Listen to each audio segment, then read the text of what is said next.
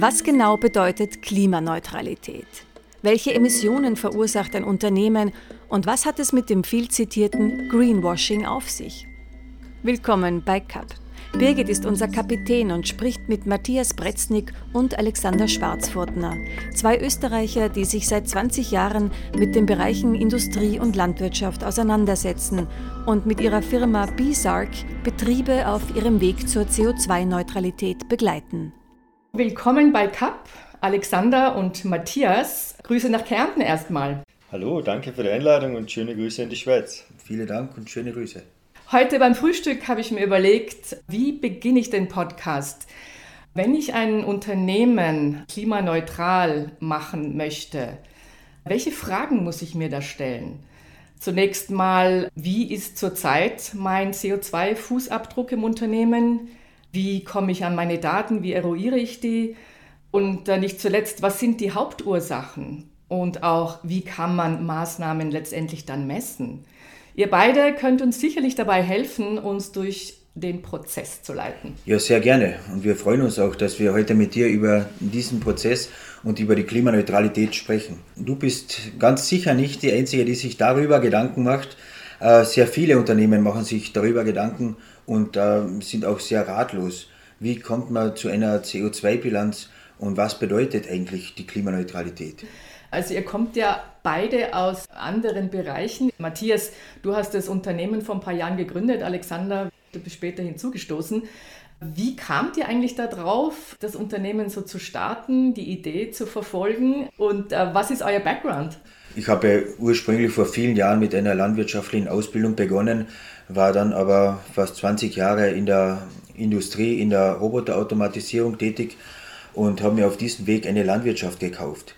Äh, und als ich diese Landwirtschaft dann auch betreiben wollte, habe ich gesehen, dass die Landwirtschaft in dieser Form, in dieser intensiven Bewirtschaftung ja keine Zukunft hat. Und da habe ich schon vor über zehn Jahren angefangen mit Klimaschutzprojekten auf eigenen Flächen. Und vor einigen Jahren ist dann die Idee gekommen, das auf andere Landwirte, auf andere Geschäftszweige auszuweiten. Habe dann mit Blumenwiesen und Blühflächen gestartet, bis dann zu diesem Weg, wo wir jetzt sind, dass wir eine Software im Hintergrund haben, dass man das in einer sehr großen Professionalität umsetzt und auch messbar für unsere Kunden anbietet. Alexander, und bei dir? Ja, mein Background ist ein ähnlicher. Ich bin auf einer Landwirtschaft aufgewachsen, auf einer sehr kleinstrukturierten Landwirtschaft aufgewachsen, habe dann später auch eine Ausbildung gemacht als Maschinenbauer, war fast 20 Jahre lang in der Industrie tätig als Maschinenbauer und als Unternehmer und habe dann letztes Jahr meinen Exit dort gemacht und danach mich sozusagen persönlich ein wenig neu orientieren wollen. Und da war es sehr naheliegend, dass ich im Bereich der Nachhaltigkeit etwas tun wollte, weil nicht nur die ganz Jungen, sondern auch die vielleicht, die in der Mitte ihres Lebens sind und die erste Sinnkrise verspüren, dann äh, vielleicht sogar sich neu ausrichten wollen. Und da ist der Matthias auf mich zugekommen und seine Idee und vor allem sein Esprit und seine, sein Feuer, das er hat für dieses Thema, haben mich dann so begeistert, dass ich gesagt habe, da würde ich gern mitmachen und da würde ich mich gerne engagieren. Und das Thema ist, hat auch mich erfasst und ich, ich brenne inzwischen dafür auch. Ja. Muss ich da jetzt ein großes Unternehmen sein, ein KMU, also ein klein Mittelunternehmen? Gibt es für jede Größe? Also das Thema betrifft definitiv jede Größe von Unternehmen mit weniger als zehn Mitarbeitern bis hinauf zu größeren Firmen, die tausende Mitarbeiter haben. Also das Thema ist in jeder Firmengröße, aber auch in jeder Branche angekommen. Und damit kann man auch gut Marketing betreiben. Es gibt ja einige Unternehmen, die sich das Prädikat klimaneutral geben, sich ein grünes Mäntelchen umhängen, aber gar nicht so gute Klimabilanzen haben. Stichwort Greenwashing. Könnt ihr da bitte erklären, was da schief läuft? Greenwashing oder wie wir das auch nennen, Brainwashing ist eines der präsentesten Themen in diesem Bereich. Im Großen und Ganzen geht es dabei darum, etwas vorzutäuschen, was dann im Hintergrund nicht passiert. Dass man ein klimaneutrales Produkt am Markt platziert, welches nicht klimaneutral ist und sehr viele äh, Unternehmen sind schon, auch namhafte Unternehmen, sind schon auf solche Greenwashing-Kampagnen hineingefallen wir wollen sicherstellen, dass unsere Kunden, unsere Unternehmen damit nie konfrontiert werden. indem wir alles lückenlos dokumentieren und bei der Datenerfassung schon sehr gut abfragen, ob das überhaupt möglich ist, dass dieses Unternehmen so geringe oder so hohe CO2-Bilanzen hat. Also als erstes beginnt man bei diesem Prozess mit der Datenerfassung, mit dem Setzen der Systemgrenzen. Wo fängt mein Unternehmen an? Wo hört es auf und welche Emissionen gehören zu meinem Unternehmen? Darf ich da kurz mal einhaken? Also das heißt auch, dass ich als Unternehmen die Daten euch zur Verfügung stelle, heißt aber dann auch, dass ich schon sehr viel Vertrauensvorschuss gebe, oder? Ja, wir fragen eine Reihe von Daten ab, wobei man dazu sagen muss, das sind keine hochsensiblen Daten, vor allem kaum Finanzdaten.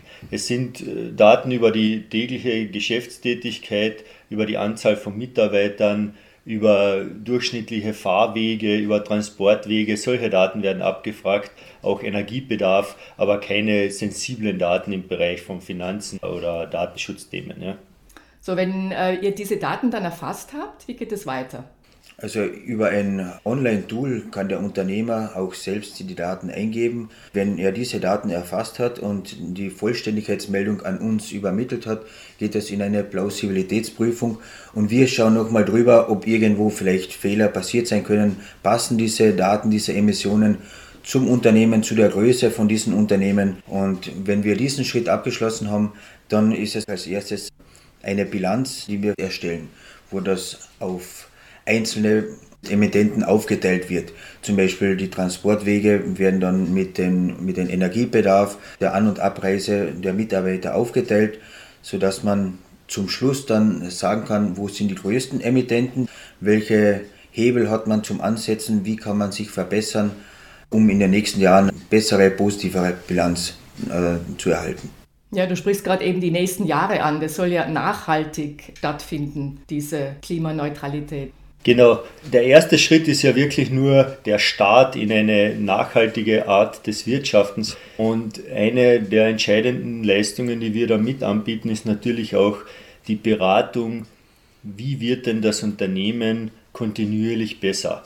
Da ist es oft so, dass wir nicht von Riesenschritten reden, sondern von vielen kleinen Schritten an vielen Stellen, wo wir das Unternehmen dann kontinuierlich besser machen und über die Jahre eine schöne Entwicklung darstellen können. Also das heißt, es ist messbar. Das ist ein absolutes Kriterium. Diese Parameter, diese Bilanzen, die wir da erstellen, zeigen deutliche und messbare Fortschritte. Und das ist ein wichtiges Kriterium, dass das schön nachweisbar und darstellbar ist, dass die Maßnahmen eine Effektivität haben.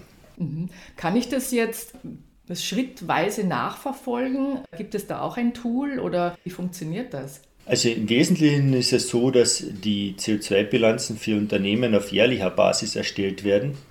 Wir arbeiten aber auch daran, dass man Daten auch kontinuierlich eingeben kann und dann aufgrund einer Dashboard-Lösung einen unterjährigen Verlauf auch sich ansehen kann.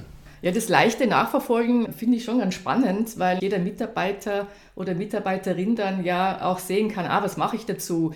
Wie entwickelt sich das weiter? Oder ganz cool, ich bin ein Unternehmen, das wirklich den Fokus darauf hat, äh, klimaneutral zu sein und nicht nur davon spricht.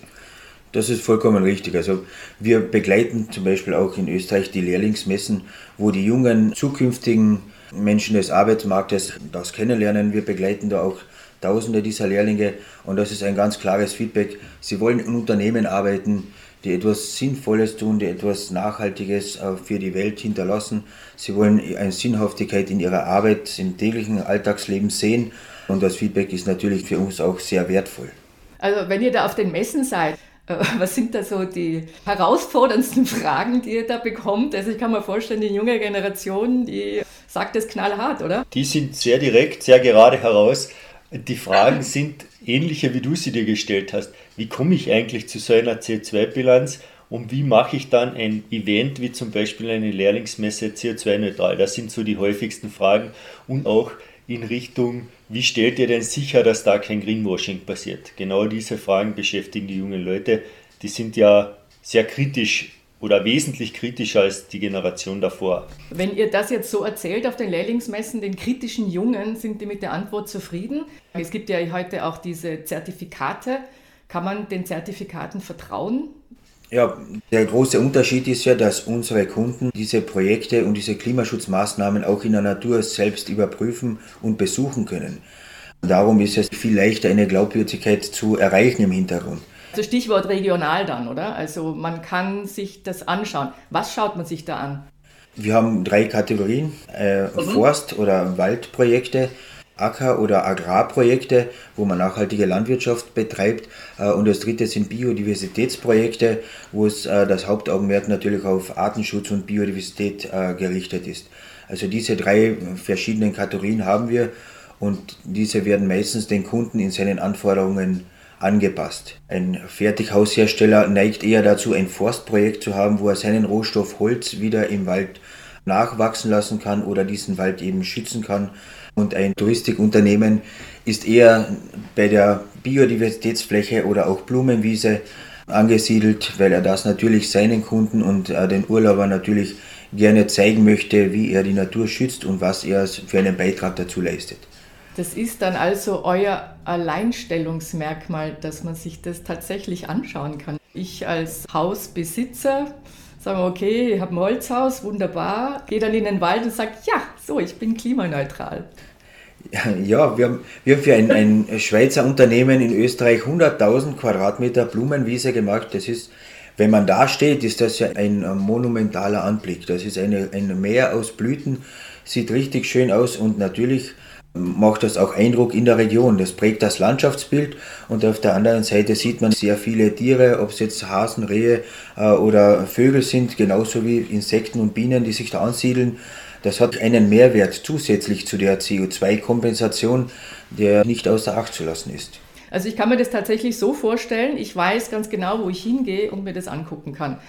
Genau so ist das, ja. Also wir stellen unseren Kunden die Geodaten von allen Projekten zur Verfügung. Die kann ich verfolgen auf meinem Smartphone? Genau, da gibt es eine App, da kann man auf dem Smartphone sich das Projekt ansehen und unsere Projektpartner, sprich die Land- und Forstwirte, laden dort zu ihren Arbeitsschritten auch die Bilder hoch. Das kann man verfolgen, wie sich dieses Projekt entwickelt. Für viele äh, sozusagen, die keinen Bezug zu dem haben, ist ja die, die Entwicklung von so einer Sache durchaus ein, eine spannende Geschichte, wenn man sieht, wie sich so eine Fläche im Laufe der Zeit äh, zum Positiven entwickelt. Ah, man sieht natürlich auch die Veränderung, wie es war und wie sich das im Laufe der Zeit dann durch das Zutun, das Persönliche ins Positive wendet. Genau, es ist äh, eine Geduldsfrage, weil die Natur natürlich ihren eigenen Gesetzen folgt und nicht, das ist kein Zeitraffabbild, sondern eher eher etwas, wo man etwas Geduld mitbringen muss, aber über die Zeit sieht man sehr schöne Entwicklungen. Und wie der Matthias schon beschrieben hat, dieses Thema Artenvielfalt, Biodiversität ist ja auch in aller Munde, dass wir wirklich was tun müssen, damit uns die Arten nicht äh, verloren gehen, für immer. Also das ist auch ganz wichtig, so wie er das beschreibt, dass ein äh, Interessent oder Unternehmen sich auch ähm, den richtigen Projektpartner aussucht. Das muss ja auch zum Unternehmen passen.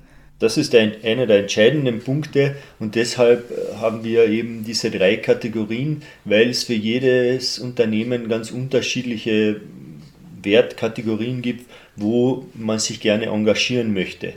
Matthias hat das kurz angerissen, hängt meistens von der Geschäftstätigkeit ab, manchmal auch von den regionalen Möglichkeiten, die es dort gibt, was für ein Unternehmen der wertvollste Beitrag ist. Zurück zu den Daten, Alexander, aus euren äh, Berufen vorher. Habt ihr die Erfahrung, mit Daten umzugehen und messbar zu machen? Man muss ja alles plausibel auch erklären können. Das ist in der Industrie immer ein großes Thema. Es gibt da so einen, einen Spruch aus dem amerikanischen Raum: In God we trust, all other show data. Das heißt, das ist so das bleibt dann so hängen, wenn man viele Jahre dort gearbeitet hat. Ja. ja, also Vertrauen kann man euch schenken, das merke ich schon. Äh, ich bin jetzt ein bisschen weitergekommen, äh, wie ich die Schritte einleiten soll, um ein Unternehmen CO2-neutral zu machen. Wir beide seid also in Kärnten, regional ist der Fokus. Diese Zertifikate, von denen wir vorher gesprochen haben, sind die Europazertifikate oder wie muss man sich das vorstellen? Oder Österreich gebunden, Deutschland, Schweiz? Also wir sind in Deutschland, Österreich und der Schweiz tätig. Die Zertifikate werden auf den Flächen generiert und den Flächen auch zugeteilt. Die Gültigkeit dieser Zertifikate, bei uns heißt das ein Klimafit-Zertifikat, in den verschiedenen Kategorien sind immer so in der Zusammensetzung, dass sie auch internationale Gültigkeit haben, weil wir immer einen internationalen Zwilling auch generieren. Für uns ein ganz wichtiges Thema, auf dem fußt auch die Idee von Matthias, dass man diese Regionalität so aufstellt, dass man aber auch international damit nach außen gehen kann. Und das ist ja eine der Grundideen, mit denen der Matthias seine Firma damals gegründet hat. Und das ist auch ein wesentlicher äh, Faktor, um mit unseren Projekten wirksam und attraktiv zu sein. Ich habe vor kurzem, es ist jetzt auch schon wieder einige Zeit her, ich glaube im Herbst, da war das Filmfestival in Zürich. Bin ich da richtig informiert, dass das auch äh, klimaneutral gemacht wurde von euch? Von uns persönlich nicht, aber unser Berechnungspartner, der sitzt ja in Zürich, im Großraum Zürich, und der hat das Filmfestival damals im Herbst klimaneutral gestaltet. Wir waren da auch eingeladen, wir waren auch vor Ort und haben eine schöne Abendveranstaltung besucht, wo dieses Thema natürlich auch nach außen getragen wurde. In Österreich gibt es ähnliche Projekte, schätze ich mal. Wir haben kein Filmfestival, aber wir sind eben bei diesen Lehrlingsmessen tätig. Der Grund dafür ist einfach, dass wir glauben, dass die nächste Generation, die jetzt heranwächst und in die Arbeitswelt kommt, dass für die das ein wirklich spannendes Thema ist und dass die das auch von ihren Unternehmen fordern. Wenn wir dort mit den jungen Leuten reden, die erzählen immer mit Begeisterung, was ihre Arbeitgeber bereits tun auf dem Gebiet und da sieht man, dass das einen sehr hohen Stellenwert und eine hohe Wertigkeit für diese jungen Menschen hat. Äh, nur eine kurze Frage. Ihr seid jetzt in Kärnten, es ist tief verschneit, habt ihr am Anfang erzählt. Matthias, du gehst im Winter auch eiskalt schwimmen. Ja, das ist eines meiner Hobbys, also das Eisschwimmen und natürlich dann auch äh, im Schnee herumspielen. Also das habe ich im, im Zuge meiner Arbeit von einem Kollegen gelernt, der diese Wim Hof Methode anwendet, der unter anderem auch die Software für uns programmiert hat. Und eines Tages nach dem Termin hat er gesagt, es war im Februar, ich gehe jetzt noch schwimmen. Aus Spaß habe ich gesagt, ich werde ihn begleiten. Er ist dann wirklich schwimmen gegangen und ich bin doch auch wirklich mitgegangen. Und seitdem habe ich eine wirklich Passion dafür entwickelt und mache das fast täglich. Ja, das macht wirklich Spaß und es macht mich auch gesund, stark und glücklich, muss man fast sagen. Also der Matthias hat mich ja schon von vielen seiner Ideen begeistern können, von dem allerdings noch nicht. Kommt noch. Also, wenn Matthias eine Idee verfolgt, habe ich so den Eindruck, dann ziehst du sie durch. Ja. Er erwähnt das wöchentlich, dass ich da immer mitgehen werde. Es ist nur eine Frage der Zeit. In diesem Sinne. Euch beiden herzlichen Dank für das Gespräch. Schöne Grüße nach Kärnten. Vielen Dank. Alles Gute. Alles Gute. Tschüss. Ciao. Danke.